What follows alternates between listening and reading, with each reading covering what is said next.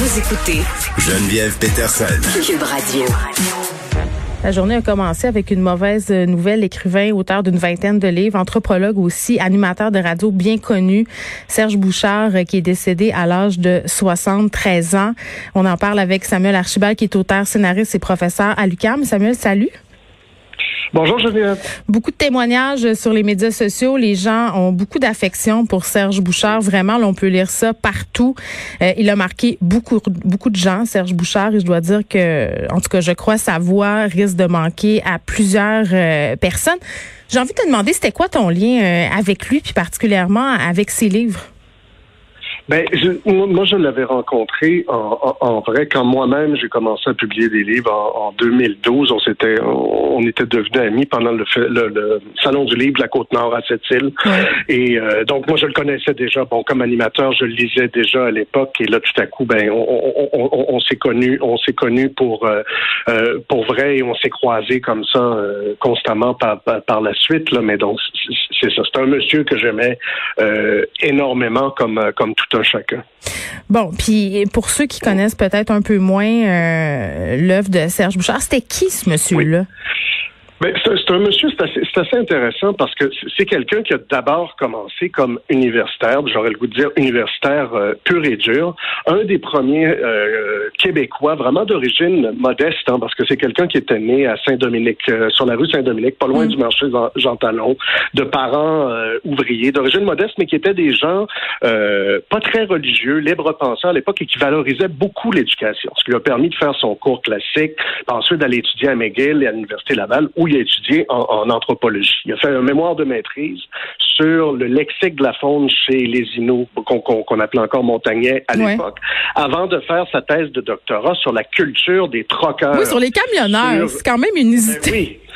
C'est un grand amoureux des camionneurs et c'était mis comme ça à la fin des années 70, au moment où on ouvrait Manic 5 et compagnie, et où il y avait comme ça des camionneurs de l'extrême, on dirait aujourd'hui, qui, parcouraient ces chemins de gravelle-là. Ben, lui est allé vivre deux ou trois ans avec eux autres, il avait travaillé avec eux autres et, et, essayé d'étudier tout ça. Donc, il a fait sa thèse de doctorat là-dessus et je pense que comme beaucoup, à, l'époque, je pense que c'était difficile pour quelqu'un d'un milieu plutôt ouvrier comme ça de, de trouver sa place dans le milieu universitaire. J'en ai beaucoup parlé avec lui je pense qu'il m'a déjà dit ma vie aurait été moins compliquée financièrement si j'étais devenu prof d'université, mais à hmm. l'époque, c'était pas ma place. Il y, avait, il y a eu de la misère à fitter dans, dans ce cadre-là. Et ce qu'il a fait en attendant, ben, être consultant auprès d'instances gouvernementales, hmm.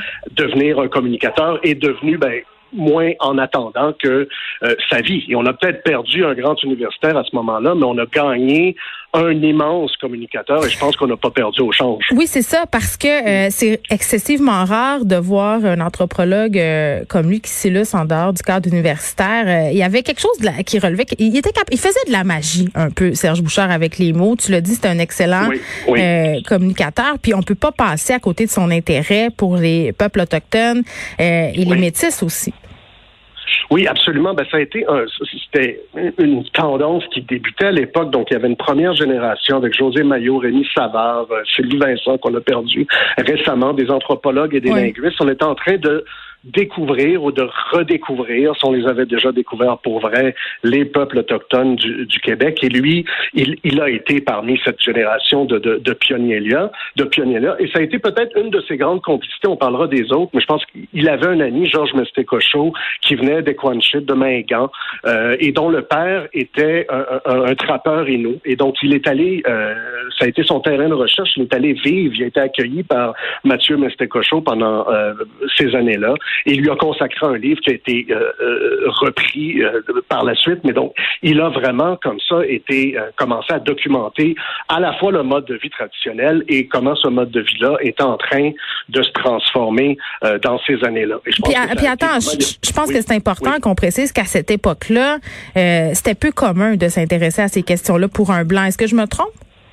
Oui, c'était très, très peu commun. Et c'était beaucoup, ça, prenait, c'est un accès qui était difficile parce qu'il faut, se remettre en tête que l'ouverture de la côte nord euh, de cette île, euh, tu sais, de, de, de, de, de Bécomo, etc., par la route et par l'industrie, ça date des années 70. Ça fait qu'y aller au début des années 70, comme ça, fallait déjà, fallait connaître des gens, fallait prendre le, fallait être un troqueur, littéralement, parce que t'allais pas, t'allais pas là en Mazda Miata, là, en 1971, euh, à, à, Mingan. Donc, il a profité de ces contacts-là. Et effectivement, comme tu le dis, ben, ça lui a permis aussi d'être consultant auprès de différentes instances gouvernementales, y compris policières, hein, à la Sûreté du Québec, entre autres, euh, parce que les gens, littéralement, on ne connaissait pas les Autochtones, et en particulier les Inuits de la Côte-Nord. Il y avait très, très, très peu de contacts concrets avec ces populations-là à ce moment-là. Hmm.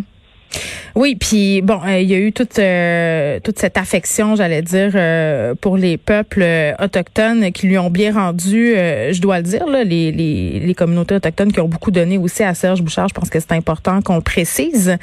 tu as parlé de, de ses accointances, Sam. J'ai envie qu'on se parle de, de son grand souci pour la transmission de la langue, de son amour pour la langue française, en fait. Ben oui, oui, absolument. Ben, c'était quelqu'un, je, je, pense que c'était sa coquetterie aussi. Pourquoi tu dis une coquetterie? ben, je dis que c'est une coquetterie parce que moi, je me rappelle à l'époque où on s'est connus. C'était quelqu'un, je, je pense qu'il y avait deux secrets. Un mieux gardé que, que, que l'autre, mais le, celui qui est très mal gardé, c'est que en son, en son cœur même, Serge Bouchard, c'est un conteur. Tu, tu, évoquais sa voix tout à l'heure quand on parle de ses grandes émissions de radio comme Les lieux communs avec son ami Bernard Arcan et euh, plus tard de, de, de, de, Remarquables oubliés avec Rachel Verdon qui était sa, la, la, créatrice de cette émission-là, donc qui parlait littéralement, qui refaisait l'histoire de, de, de, Remarquables oubliés de mm. l'histoire de l'Amérique française du, Québec, mais c'était un conteur et on le voit, c'est un peu tout notre grand-papa euh, adoptif à nous tous qui aujourd'hui parce qu'on était habitué d'être bercé par sa voix et c'était un formidable conteur d'histoire. Mais quand je te dis qu'il y avait un autre secret peut-être un peu mieux euh, euh, gardé, celui-là, c'est que je pense que c'était aussi vraiment quelqu'un qui était un écrivain. Et, donc, et un écrivain qui, au-delà de tout ce qui l'intéressait comme sujet, aimait ça écrire, aimait ça la belle phrase, le, beau style, et tenait beaucoup, beaucoup, non seulement à, sa parole, mais à comment elle serait transmise et comment elle s'inscrirait mhm. dans les dans, dans les livres. Ça fait que ça, ça, je sais, quand je te dis c'était une coquetterie, je me rappelle que moi, à l'époque, quand je l'ai connu, il m'avait fait rougir moi, parce que quand, quand, il avait lu mon livre, il m'avait dit, il y a une phrase dans, dans mon premier euh, livre en vida qui est euh, L'Amérique est une mauvaise idée qui a fait beaucoup de chemin. Il m'avait dit à moi, il m'a dit, j'aurais aimé ça l'écrire, celle-là. Et là, j'étais venu rouge comme une tomate. Et je me rappelle qu'une dizaine d'années après, l'année passée ou l'année d'avant, mm. on s'était vu et je lui avais dit que mon, mon, professeur, qui était ton professeur à toi aussi, Hervé Bouchard, du Cégep de Chicoutimi, le grand écrivain Hervé Bouchard qui enseigne au Cégep, m'avait dit qu'il adorait Serge Bouchard et qu'il mettait ses chroniques à l'étude, pas pour ce qu'elle disait, mais pour comment elles étaient écrites, comme exemple de belles expressions, de bel usage euh, de, de, la langue française. Mm. Et là, c'est moi qui avais fait rougir Serge Bouchard comme une tomate. C'est là, qui était un peu coquet. Il avait été mauditement content d'entendre ça. Oui, puis bon, euh, puisqu'on est euh, à la radio, je pense aussi que, que Serge Bouchard, c'était l'un, l'une des dernières personnes à prendre vraiment son temps pour faire de la radio. Le son on l'a entendu à son émission euh, qu'il co-animait, euh, bon, avec Jean-Philippe Plot. Euh, c'est assez fou. il, y avait une espèce de lenteur qui fait du bien, qui faisait du bien. Oui, oui. C'est drôle parce que c'est assez visionnaire quand tu regardes ça. Des fois, sans, suivre les effets de mode, il a fait plusieurs choses comme ça. C'est comme s'il avait inventé la slow, la slow ben, radio. Le podcast, un peu. exact. il a fait des podcasts quand ça n'existait pas. Euh, donc, je, pense que ça, c'est une, autre grande relation. Je parlais de Bernard Arcand, de Rachel Verdon, mais Jean-Philippe Plot, c'est une grande amitié euh, pour lui. Et je pense que Jean-Philippe l'a bien accompagné comme ça dans ses fous pour à la fois adapter cette lenteur-là au contexte actuel. Et ça, ça mm. faisait 11 ans qu'ils travaillaient ensemble euh, sur, sur, sur, cette émission-là, cette fameuse émission-là, mais qu'en même temps, on dynamisait, il y avait des invités, etc. Donc, on, fournissait un, cadre, mais comme tu le dis, je pense qu'il y, a vraiment quelque chose de, de, précurseur, comme il y a eu souvent quelque chose de précurseur, si tu regardes son livre avec son, grand amour, Marie-Christine Lévesque, quand tu regardes... Elle, qui est décédée l'année dernière. Oui, oui, oui, on, on, y revient tout de suite, mais ce que je veux dire, c'est comme, tu vois, ils ont écrit ensemble Elles ont fait l'Amérique en 2011, qui, est euh, dans la collection des remarquables oubliés, consacrée aux femmes la fois blanches, mais femmes métisses, femmes autochtones, femmes noires aussi oubliées de l'histoire du Québec. Je te parle en 2011, là, c'était pas pour faire plaisir aux, féministes, c'était pas pour faire beau. Il y avait déjà ce souci-là, toujours des, des, des, marginaux, des, des, des, mm. et quelque chose. Il était toujours un petit peu en, avance là-dessus, je pense, dans, dans, sa générosité aussi.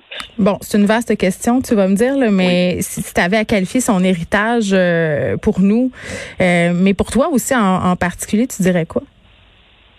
Ben, moi, je pense que d'avoir ouvert, un peu ce que je viens de dire, cette espèce de souci-là, euh, du micro aussi, c'est-à-dire, moi, comme universitaire, à la fois que comme écrivain, mm. de, voir quelqu'un, c'est les gens qui l'intéressaient.